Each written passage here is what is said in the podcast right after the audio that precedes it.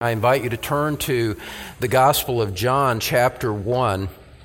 Over the next few weeks, we're going to look at a series of brief texts from the Gospel of John, cementing our theme and our focus on the theme of truth.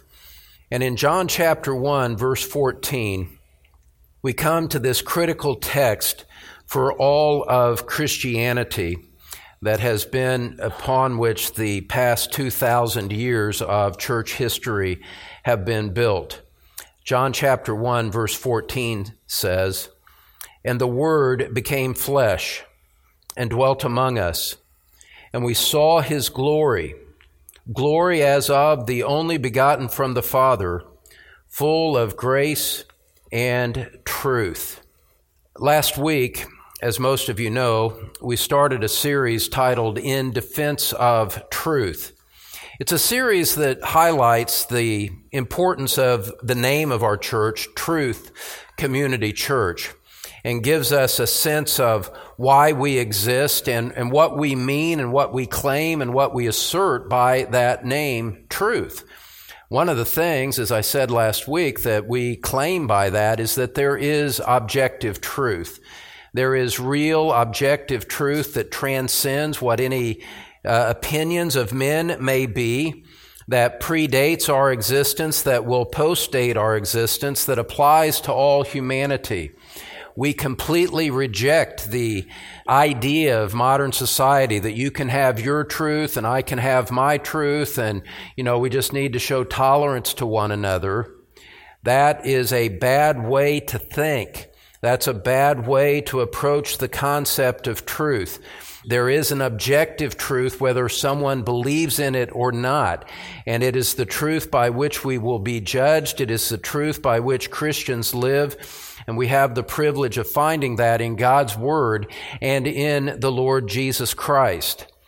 When we say that we are Truth Community Church, we're saying that we exist to proclaim the truth about the incarnate Christ. That's why we exist. We are not first and foremost a social organization on a human level. We do not exist primarily for human fellowship, although that's an incidental part of it. It's an important part of it. That's not the first and foremost reason that we exist. We exist to proclaim the truth. Now, alongside that, a corollary of that is that we do not simply proclaim human morality and try to exhort people to be, to live better lives and to, to love one another without mention of Christ, without mention of the need for the new birth, without mention of sin and, and judgment and the cross. We don't talk about these things apart from Christ. Christ is central to everything about truth itself. And this text helps us to see that from John chapter 1, verse 14. Look at it again with me to set it deeply in your mind as we enter into our exposition of it here this morning. And the Word became flesh and dwelt among us and we saw his glory, glory as of the only begotten from the Father, full of grace and truth. Focus on those early words, that first clause, the Word became flesh, meaning that God became a man. This text brings us face to face with the theological reality of the incarnation. The incarnation, if that's a word that you don't know, it's a word that you need to know. It's central to Christianity. Incarnation is a theological term that means that the eternal Son of God became a man in the person of Jesus Christ. The eternal Son of God, the pre-existent Son of God, became a man in the person of Jesus Christ. You could say it this way. The second person of the Blessed Trinity, without giving up his deity, became a human being. God became a man. The Word became flesh. The eternal Son of God became man without ceasing to be God. And you can see this concept expressed in Colossians 2 9, where it says, In Christ, all the fullness of deity dwells in bodily form. Uh, beloved, if you are going to be saved from your sin, you must come to the Lord Jesus Christ. You must come by faith. You must come in repentance and you must believe in Him and surrender your life to Him if you are to be saved. But it's important to understand that you are not free to make up your own concept of Jesus. If you are to be saved, if you are to have a true salvation, you must believe in the true Christ and believe in Jesus Christ for who he really is. You know, if, if you pretended to be somebody that you're not, if some, if you claimed and wanted to be called that you were, you know, President Garfield from 1881, for those of you that are a little slow on your presidential history, the fact that you can't do that, you can't be someone else, someone can't project upon you an identity that is not yours and claim to really know you. No, you must know Christ for who he really is. You must know that he is fully God and fully man in one person, the Lord Jesus Christ.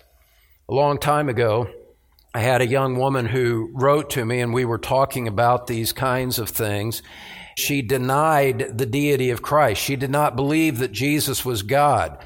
Maybe a great teacher, a high human being, someone created by God, but not God himself.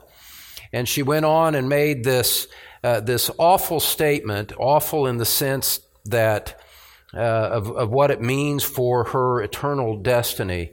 She said, I can't believe that God would send me for hell for having a mistaken view of Jesus. But if that's what he's going to do, then that's what it will be. And just so trivializing the reality of Christ, and so much defining salvation on her own terms, that salvation will be on my terms or I won't have it. It's a grievous thing to contemplate that people don't take who Christ is and the person of who he is seriously. If you are to have true salvation, you must know the true Savior. Jesus said, No one comes to the Father except through me. Well, if you're going to come through him, then you must know him for who he really is. And scripture lays this out and makes it plain. Jesus said, If you do not believe that I am, you will die in your sins. And so this is a matter of high significance, of high importance to everyone here with us here this morning.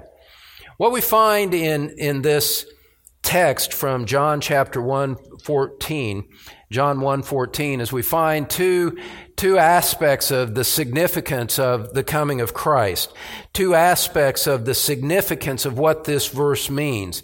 There is the historical significance of what it signifies, and then secondly, there is the revelatory significance of what it signifies. What happened in time and space history 2,000 years ago in the land of Israel? We want to see that from this text. And what does it mean about God and what does it mean about Christ? The historical significance and the revelatory significance. That's what we're going to see as we go through this text this morning. And so point number one this morning, the historical significance of what happened and what this text means. The first half of this text makes two historical assertions. Look at it there with me in verse 14. The first assertion is this the Word became flesh. Do you see that there? It's making a statement about what happened in the past. In the past, the Word became flesh. And then secondly, you see alongside that what happened after the Word became flesh and that coordinating conjunction there. The Word became flesh and dwelt among us. Something happened, the Word became flesh, and then after He became flesh, there was something else that happened in time and space history. He dwelt among us. So that's the historical significance that we're about to look at. The Word became flesh. We'll see what that means. And then He dwelt among us, and we'll see what that means as well. And so, first of all, the Word became flesh. That's the first aspect of this historical significance. For today, we see that this was the Word that was God. Go back to chapter 1, verse 1. We covered this briefly last week, but I want to show it to you again. John's Gospel opens on the theme of the Word. In the beginning was the Word and the Word was with God, and the Word was God. Now, without getting into the, the depth of the Trinitarian significance of this passage, just notice a couple of things here. Notice that it says, in the beginning was the Word. The Greek construction in this means that at the time of the beginning, Going back to the very start of creation in a Genesis 1 1 kind of way, before that time, the Word was continually existing. Before time began, the Word was. The Word existed and was existing back in eternity past. And so the Word was someone who was pre existent. And as you continue on there in verse 1, you read that the Word was with God. And that's, that indicates that somehow, somehow the Word is separate from God. If you are going to be with someone, you have to somehow be separate from Him separate from her, not that God is a her, just speaking in human language here. If there's going, if you're going to be with someone, there's, there's a separate identity of some kind that is in place. And yet you read on and you see that it says there in verse one that the word was God. This word who was in the beginning, this Word who was with God was Himself God and therefore equal with God. God the Father, God the Son, God the Spirit, although He's not in this text, God the Son, God the Spirit, fully equal in their essence. Nothing about Christ is inferior to who God the Father is. Look over at John 14, verse 9, for one aspect of what we need to say here. And we'll probably look at this again a little later this morning. John 14, verse 9. Jesus said to Philip there at the end uh, of the verse, he said, He who has seen me has seen the Father. To look at Christ is to see what God the Father is like. God the Father is infinite and unchanging and perfectly holy. No one, no one is like that except God himself. And yet Christ says, to Philip, when you see me, you see God the Father. You see a perfect, exact representation of what God the Father is like when you observe me and when you study me. And so that's the opening verse there of John chapter 1 verse 1. Now in verse 14, this word who was in the beginning, this word who was with God, this word that was God, in the beginning. That word we see in verse 14, that is the word that we see in verse 14, the word became flesh. And so, taken together, these verses teach us that God became a man. Jesus Christ is fully God and fully man, 100% deity 100% humanity in the one person of Jesus Christ. You could say it this way the invisible God, I'll say that again, the invisible God added visible humanity to his person. And what does that mean? It means that God has revealed himself in a person, the person of Jesus Christ.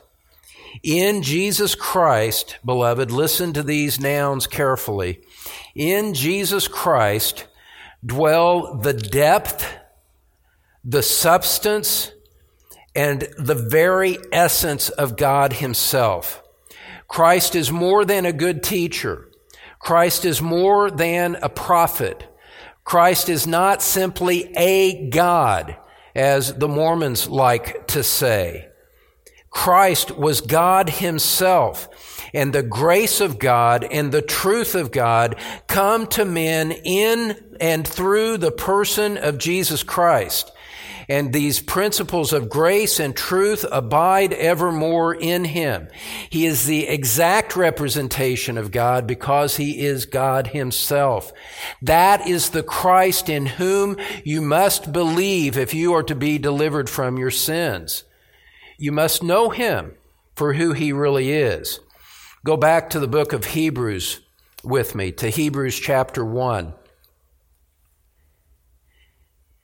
Hebrews chapter 1. And here in this text, you're going to see that Christ is the climactic revelation of God. He is the final word, you could say. In Hebrews chapter 1, verse 1, we read this God, after he spoke long ago to the fathers in the prophets in many portions and in many ways, in these last days has spoken to us in his Son. The original text says in Son. It's even more clear and more emphatic. It's in Son. It's in the Son that God has made himself known. Verse 2 Whom he appointed heir of all things, through whom also he made the world Again, you see the pre existence of Christ, that it was in Christ that the world was created. Before Genesis 1 1, Christ. And then we see this in verse 3 as it reflects on the revelatory nature of Christ. It says in verse 3 And Christ is the radiance of his glory and the exact representation of his nature there is no diminishment of the revelation of God in Christ. There is nothing missing because in Christ dwells all the fullness of deity in bodily form. That is who the only Savior of mankind is. He is God in human flesh. And you go on and read in verse 3 and he upholds all things by the word of his power. When he had made purification of sins, he sat down at the right hand of the majesty on high.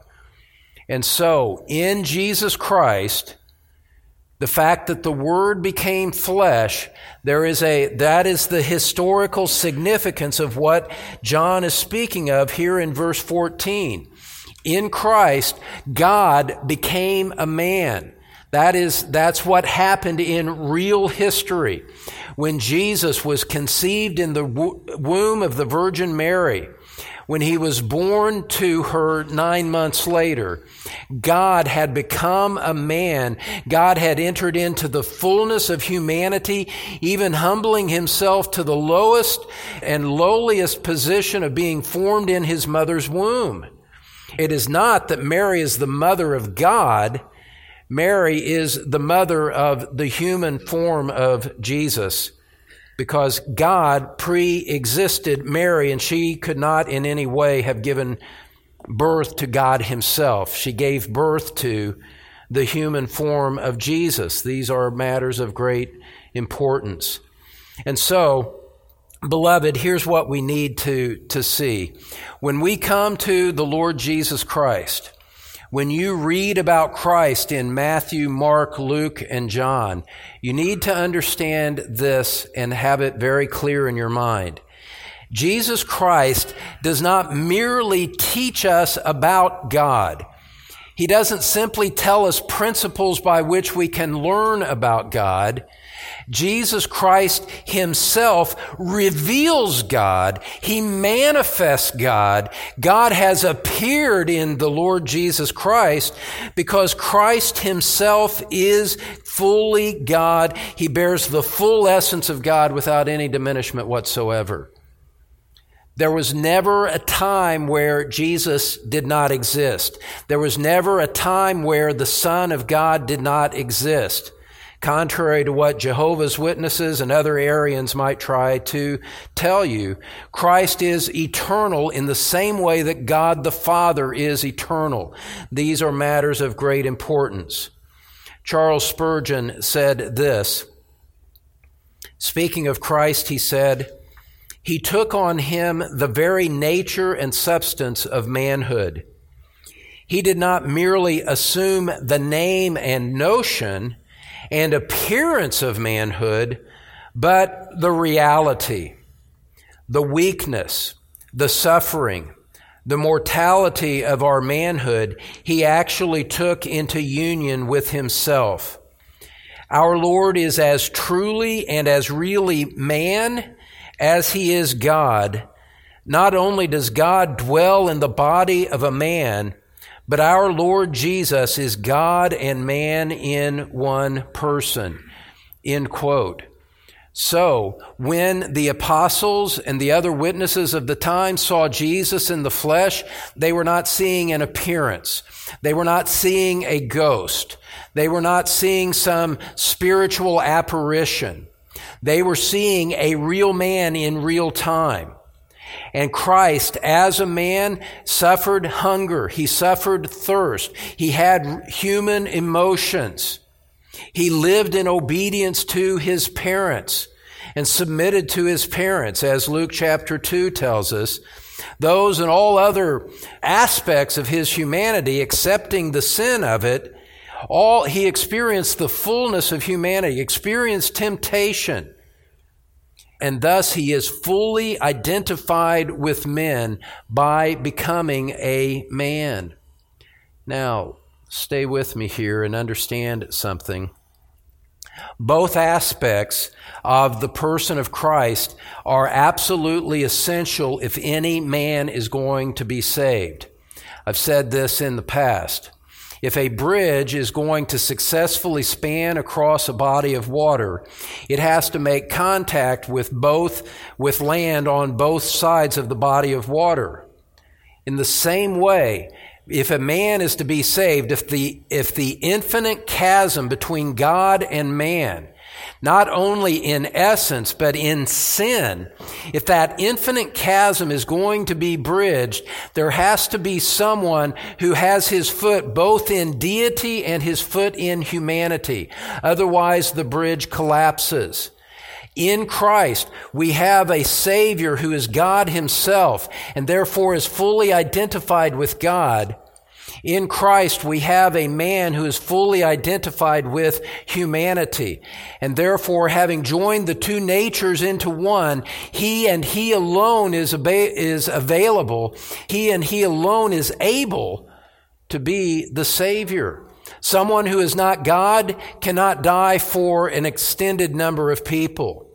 Someone who is not a man cannot die for man and take away their sins. There has to be a full identity with the essence of God and with the essence of humanity, and that's what Jesus Christ has done. And so, when we contemplate this, we realize that there are, there are great realities that are unveiled in the Lord Jesus Christ. Now, and so we see this historical assertion that the Word became flesh. Now, John adds a second historical assertion. Go back to John chapter 1, verse 14 with me. John chapter 1, verse 14.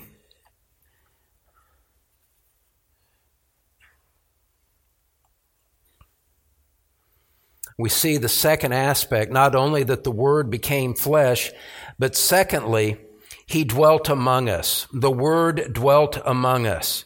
The Word became flesh. The Word dwelt among us. So, 2,000 years ago, Jesus Christ literally lived with men on this earth. During the course of his earthly lifetime, he moved about men who, who witnessed him, who, who felt his flesh, who heard him speak, who witnessed his works, and he lived among us. Now, this word for dwelt among us, it's from the Greek word skenoo and it means to take up residence, or he lived, or he dwelt. And what it's saying is, is that when the Word became flesh, when Jesus Christ became a man, he took up residence among men. He lived among men. And what's fascinating about that verb is that the noun form of this verb in the original language refers to the tabernacle, the place where God manifested his presence and met with his people in the Old Testament.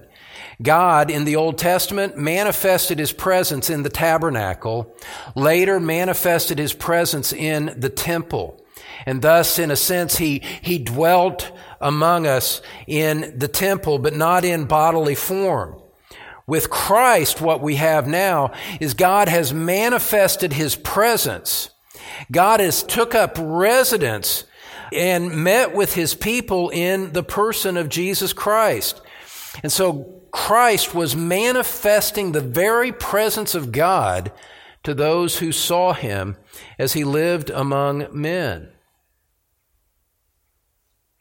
And so, compared to the Old Testament, and the shadows of the tabernacle, in Christ, in the New Testament era, God was now dwelling with his people in a far more personal way, in the most intimate of ways.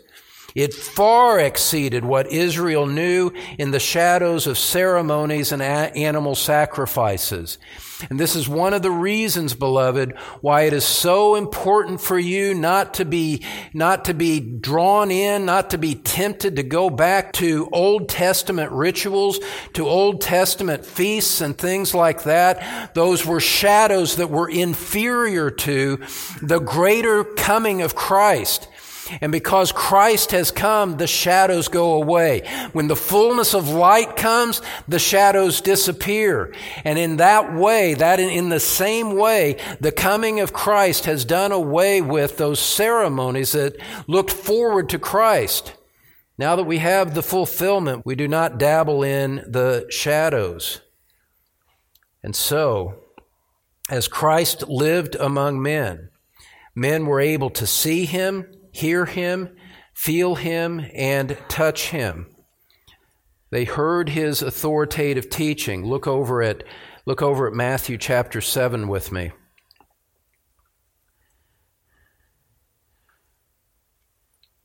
They heard his authoritative teaching,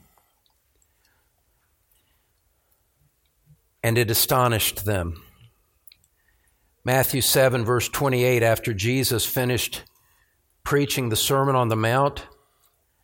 The crowds were amazed at his teaching, for he was teaching them as one having authority and not as their scribes. Jesus' teaching was such that they knew that they had never heard anything like that. It was astonishing to them to see a man of such authority, of such power in his speaking, of such wisdom and insight and depth of understanding. Never a man spoke like this, it was said of him elsewhere in Scripture. In addition to hearing his authoritative teaching as the word dwelt among them, they witnessed his supernatural miracles. Look over at Luke chapter 5 with me. Luke chapter 5. I want to spend just a, a moment looking at this. There's a lot to be said about from this text in Luke chapter 5 as we see the Lord dwelling among men. Luke chapter 5 verse 1. Now it happened that while the crowd was pressing around him and listening to the word of God, he was standing by the lake of Gennesaret, and he saw two boats lying at the edge of the lake. But the fishermen had gotten out of them and were washing their nets. And he got into one of the boats, which was Simon's, and asked him to put out a little way from the land. And he sat down and began teaching the people from the boat. See the emphasis on teaching while the Lord was on earth? His ministry was one of teaching and proclaiming the Word of God. Nothing has changed, beloved, in the ensuing 2,000 years. The teaching of the Word of God is central to true ministry. It cannot be marginalized and still claim to be a biblical ministry. That is essential and critical for us to understand. Jesus was teaching there in verse 3 from the boat. And when he had finished speaking, he said to Simon, Put out into the deep water and let down your nets for a catch. I'll give you a preview of what's about to happen here.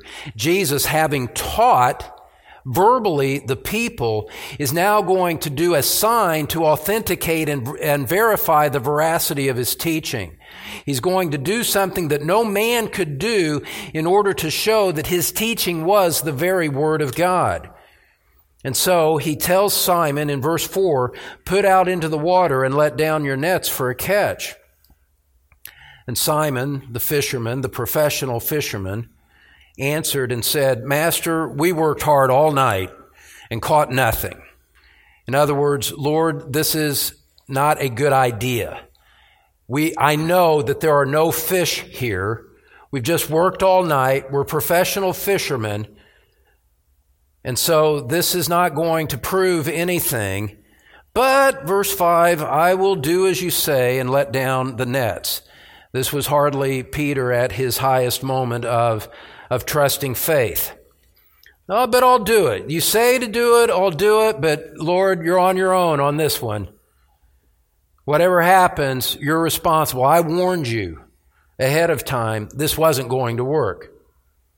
Verse 6 when they had done this, they enclosed a great quantity of fish, and their nets began to break, so that they signaled to their partners in the other boat for them to come and help them. And they came and filled both of the boats so that they began to sink.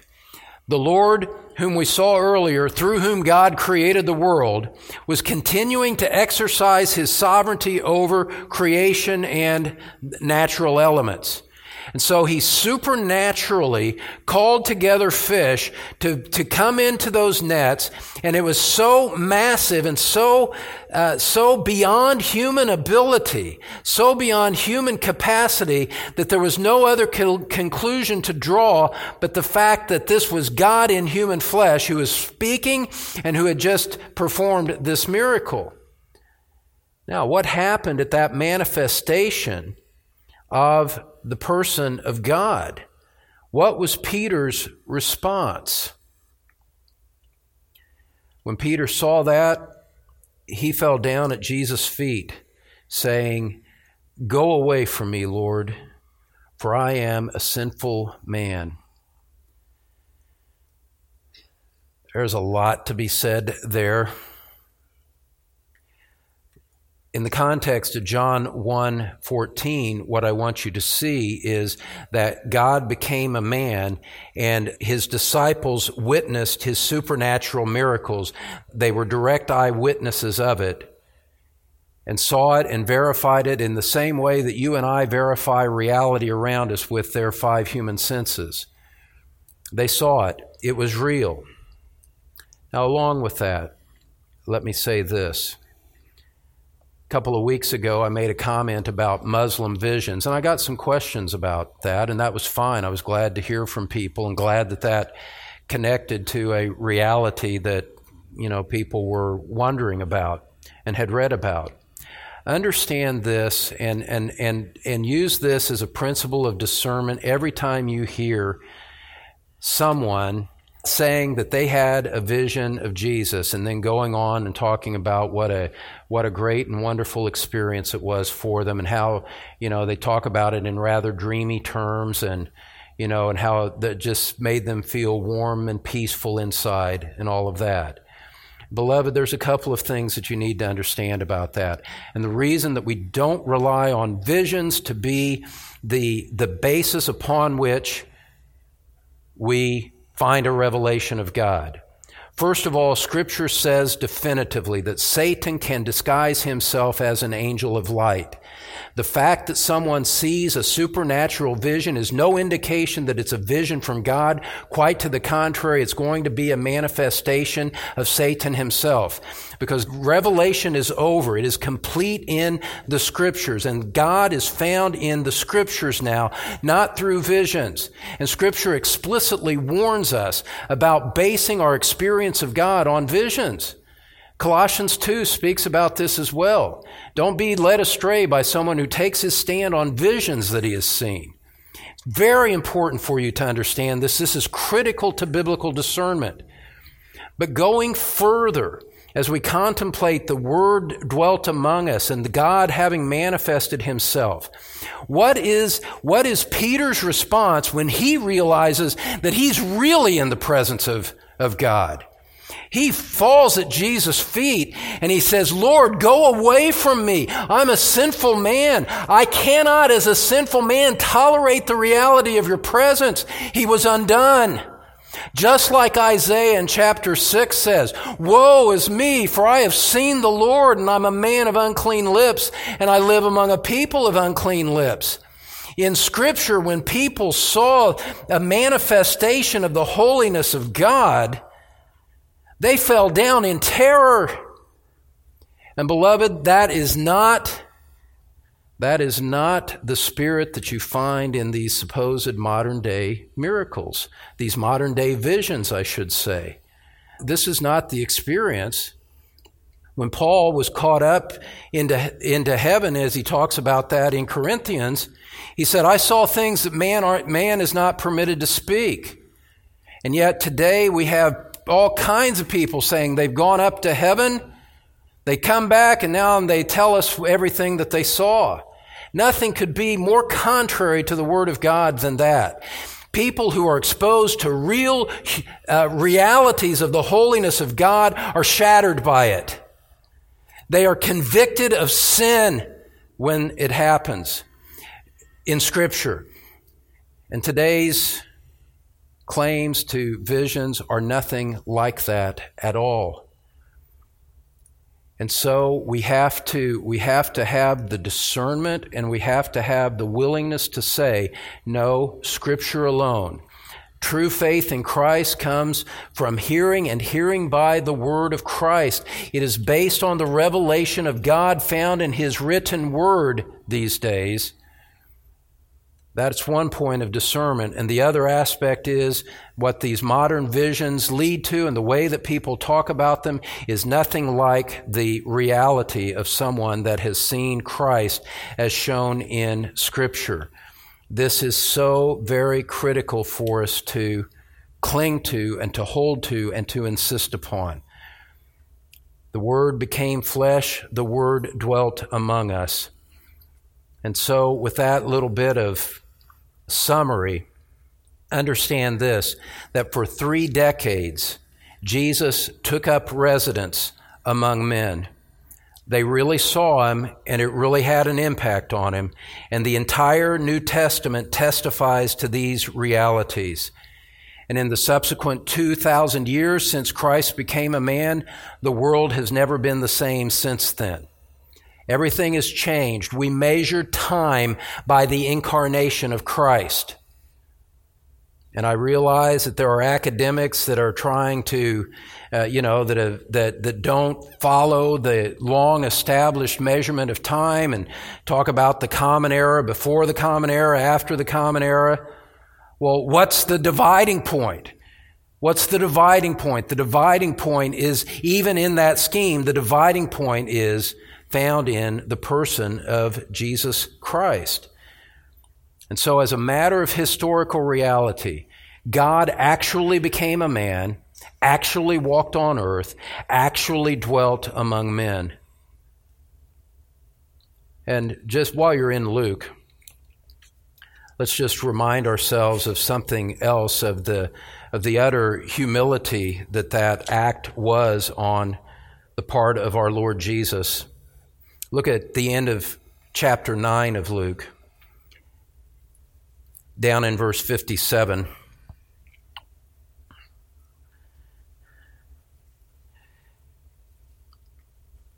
Luke chapter 9, verse 57. As they were going along the road, someone said to him, I will follow you wherever you go. And Jesus said to him, The foxes have holes, and the birds of the air have nests, but the Son of Man has nowhere to lay his head. He had he dwelt among men, but he had no dwelling place of his own. Think about that. God on earth, on the earth that he created without a place to lay his head. Verse 59 he said to another, Follow me. But he said, Lord, permit me first to go and bury my father. But he said to him, Allow the dead to bury their own dead, but as for you, go and proclaim everywhere the kingdom of God. Another also said, I will follow you, Lord, but first let permit me to say goodbye to those at home. But Jesus said to him, No one, after putting his hand to the plow and looking back, is fit for the kingdom of God. You find in Christ this call to absolute discipleship, this call to absolute, unreserved, unqualified commitment to Him. That human loyalties cannot transcend. Human loyalties must bend. Human loyalties must yield to uh, the supreme loyalty to the Lord Jesus Christ. This is his authority as God, and in his humanity we see how much he humbled himself, not only taking on human flesh, not only leaving heaven and the worship of angels, but humbled himself to the point of death, even death on a cross, after he had lived a life in his adult ministry where he had nowhere to lay his head. As you start to contemplate the glories of Christ, you get lost in the, the wonder of it of where to even start to contemplate and to, to, to meditate upon the glories of who he is. Do you focus on the greatness of his deity? Do you focus on the greatness of his humility? That he would leave heaven to come on a mission to save sinners who had rebelled against him? Do you focus on how he lived a perfect life utterly devoid of the trappings of royalty to which he deserved? Do you focus on the fact that he went to the cross and suffered in agony, hanging literally between heaven and earth for the salvation of sinners? Do you focus on that? Not only is there no exhausting the glory of Christ, beloved, there's no exhausting the different aspects at which you could begin to consider it. He is so far above us. He is so great, so glorious, and yet glorious in his humility as well. This is what we contemplate when we see that the Word became flesh and dwelt among us. The glories of Christ now revealed for us perfectly and in an inerrant, reliable way in the 66 books of the Bible. That's who Christ is God in human flesh. And the fact that perhaps if we've grown up in the church or we've been in the church for a long time, we started to hear this and it, it's kind of become familiar truth for some of us. We should never accept the, the lethargic spiritual state that just accepts that and, and just kind of yawns at it as though this is something that I've heard many times before. No, this is the reality of the glory of God found in the person of Christ, and the true Christian never tires of it. The true Christian never exhausts the fullness of what it means. And so the Word became flesh. The Word dwelt among us. Those are the historical assertions that we see in this passage in John chapter 1. Now let's go on. Let's go on and consider the revelatory significance of it.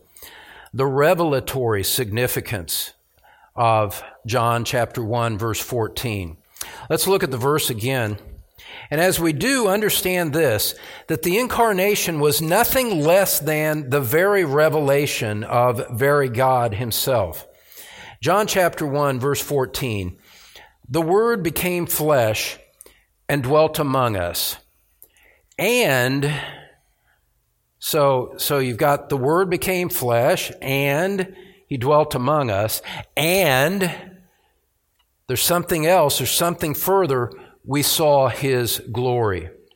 The word and there, that coordinating conjunction, indicates that there was a consequence to Christ's coming. Something had happened. Something, something took place while Christ was dwelling among men. And what John is saying is, is that we saw him. We, meaning the apostolic circle, those that were close to Christ, the verified apostles, they saw him. John and his contemporaries beheld him. They saw something. They saw his glory. The verb there, saw, is from the Greek word theaomai. It means more than a passing glance.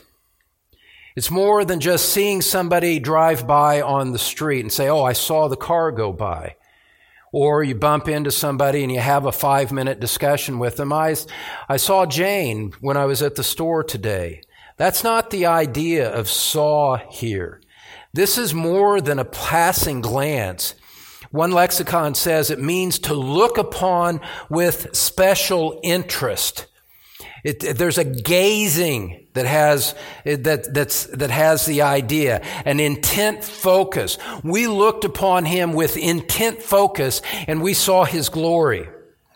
And so the apostles did not merely observe Jesus as he walked by; they looked upon him and they took notice as it were, they sat up straight and looked and paid attention as they saw Christ. And as a result of that, the apostles have and had a special perception about Christ, a special understanding, a depth of recognition that goes past a casual acquaintance Aided by the Holy Spirit, the apostles realized that they were looking at glory in the highest sense, and they were looking at truth incarnate. They said, look at it there with me again. We saw his glory. And then he expands on what the glory was. Glory as of the only begotten from the Father, glory that was full of grace and truth. The, the wonder, the excellence, the majesty of Christ that they saw, John says, was a revelation of the very glory of God Himself. And his, so His glory refers to the glory of Christ. And what a, what a privilege it is for us to, to contemplate this and for me to even be able to say something like what I am about to say we are really privileged to have the Word of God in our own language. Beloved, we are privileged to be able to study the Word of God in peace, whatever else is happening around us. We are privileged to hear about the Christ who came to save sinners just like you. We're privileged to have the Holy Spirit with us to help us understand. All of these things are, are great privileges from God that we should never take advantage of or assume that it's always going to be like this. We need to capitalize on the opportunities while we can. And so, as we contemplate the glory of Christ, let me say this that Jesus Christ has intrinsic, infinite merit. He is infinitely worthy of worship. There is no exhausting his goodness and his greatness because Jesus Christ is uniquely the representative of God the Father. There is no one else like him. There is no other place where God has revealed himself in a man but in Christ. And so, because he represents the infinitely holy God, because he himself is the infinitely holy God in human flesh, the fullness of sovereign majesty, the fullness of God's omnipresence, omniscience, and omnipotence, all of the essence of God somehow localized in the person of Jesus Christ, When we look on Christ, we are seeing the greatest one in the universe. We cannot comprehend his greatness. We can, we can know it truly, but we cannot know it exhaustively. That's how great Christ is. That's how infinite he is. His merit, his righteousness, his greatness is beyond all measurement.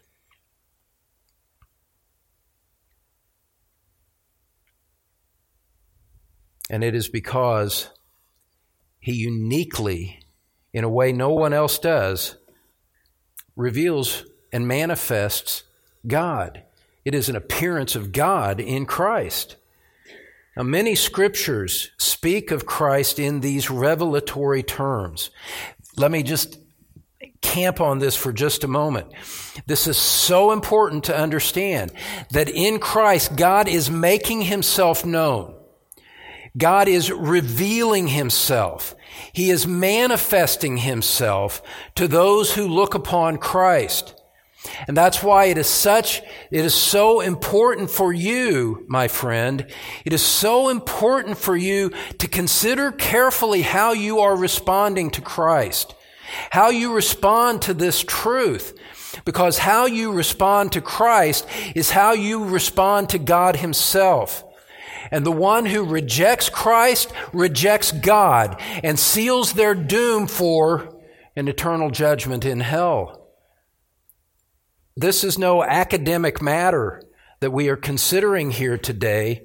We are dealing with matters of eternal life and eternal death as we proclaim Christ to you.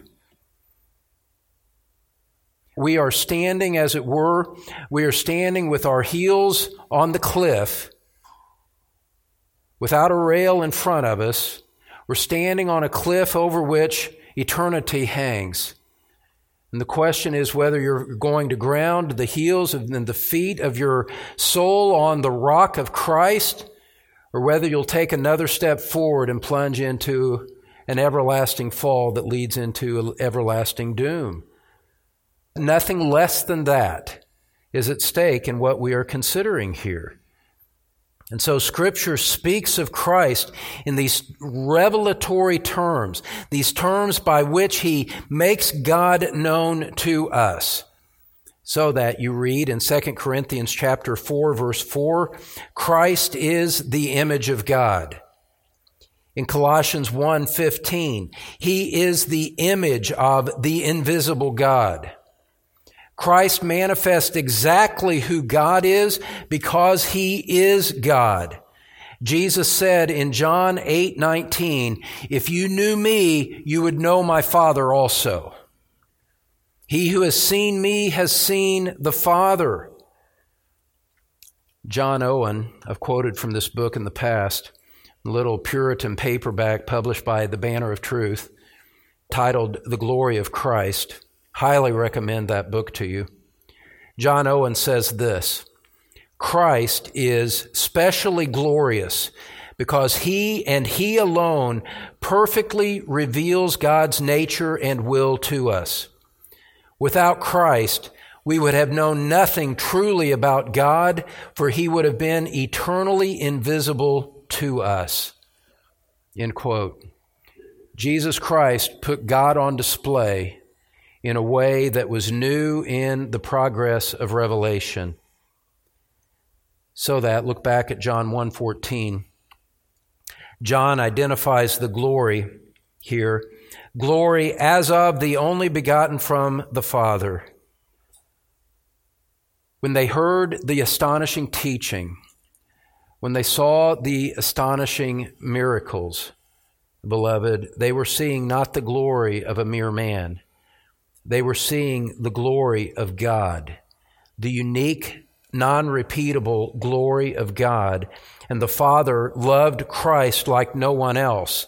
So that the Father speaks from heaven at different times in the Gospels and says, This is my beloved Son. In him I am well pleased. God pleased with Christ. God perfectly pleased with his Son.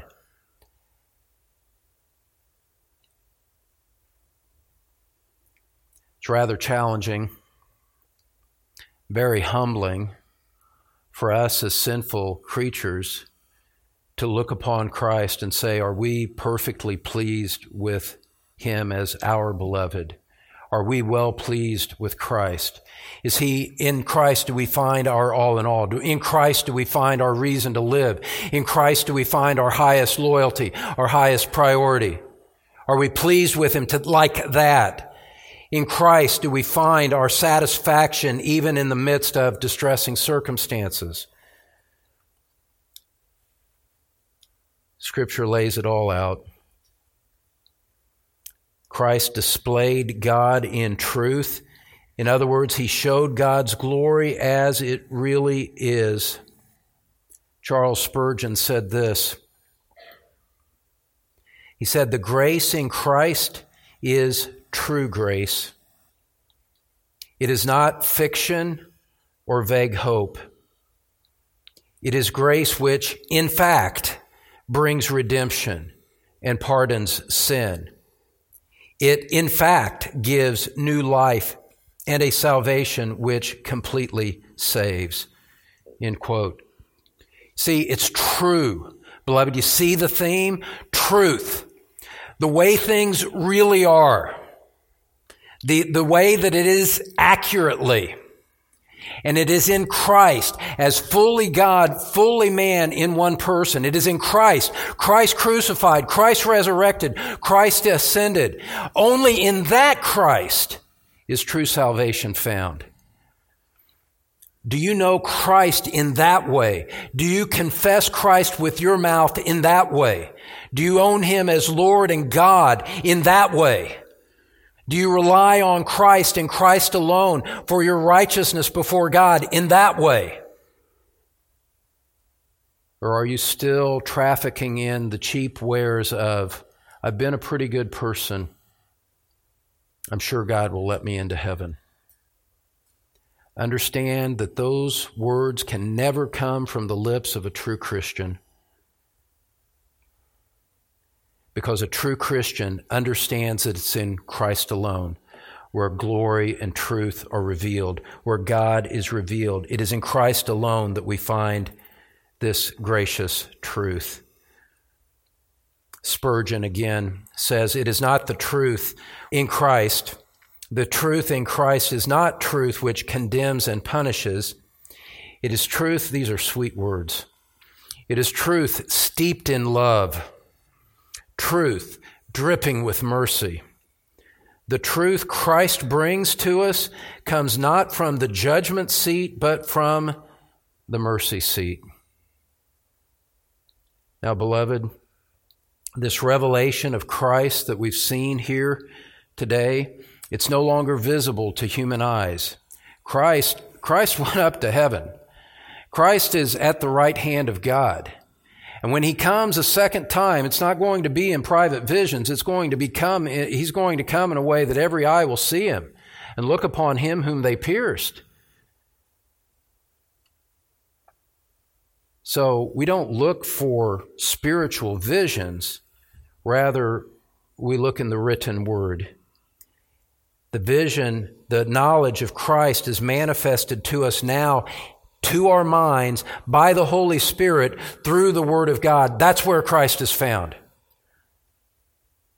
And as He saves and builds up His people, as you and I look upon Christ and contemplate these truths to us, He changes us the contemplation of the truth of Christ, the Word made flesh, the Word dwelt among us, the Word revealing God as we contemplate these truths about Him and, and we contemplate Him as Christians, the contemplation itself changes us from one image of glory to another. It changes us from one particular kind of likeness to a Christ to a greater likeness of Christ. Colossians chapter 1 verses 28 and 29 says this. And beloved, this, this is why we do what we do at Truth Community Church. And this is what we do at Truth Community Church. Paul says, we proclaim him. We pro, in other words, we proclaim Christ. That's what we have done today. We have proclaimed Christ as a body. And he goes on to say, admonishing every man and teaching every man with all wisdom so that we may present every man complete in Christ. Paul says, for this purpose also I labor, striving according to his power, which mightily works within me. You see, the true church doesn't simply proclaim Christ. It admonishes men to hear and to heed when he is proclaimed. There is accountability within the body of Christ that comes from the proclamation of this authoritative word. John Owen again says this Satan deceives many into a false assurance by which they promise peace to themselves and so live in a vague presumption that they will be saved by Christ, even though they have no idea how. This is why Paul presses on Christians the duty of self examination. We must ask ourselves whether Christ is in us or not. And he cannot be in us unless he has been received by that faith with which we behold his glory, end quote. You must behold the true Christ and receive him by faith if you are going to be saved from your sins. And so, my friends, I ask you, are you in Christ? You young people, are you in Christ? Do you see the true glory of God in Christ and in Christ alone? Oh, beloved, I beg you, I beg you, I plead with you in the spirit of 2 Corinthians 5 as Paul begged the Corinthians. I beg you, do not settle for vague notions of religion that do not save. Don't settle for, for, for, for simply appearing amongst the people of God for a period of time while holding all of the reality of it at arm's distance. You must embrace Christ or you will be lost. You must embrace Christ as God in human flesh, crucified, buried, and risen for your sins and for your salvation. You can't rely on what the person next to you is going to do. You can't rely on anything like that. Beloved, you yourself must go directly to Christ and plead with Him for mercy upon your soul. Ask Him to save you and to make Himself known to you so that you can say, by faith, I see the glory of Christ. It is the glory in him of the only begotten from the Father, full of grace and truth. Let's pray together. O Christ, corporately we receive you as exactly as you are revealed in Scripture. Individually, we pray that it would be true for each man, woman, boy, and girl here. In the name of Christ our Lord, we pray. Amen. Thanks for listening to Pastor Don Green from Truth Community Church in Cincinnati, Ohio. You can find more church information, Don's complete sermon library, and other helpful materials at thetruthpulpit.com, teaching God's people God's Word. This message is copyrighted by Don Green, all rights reserved.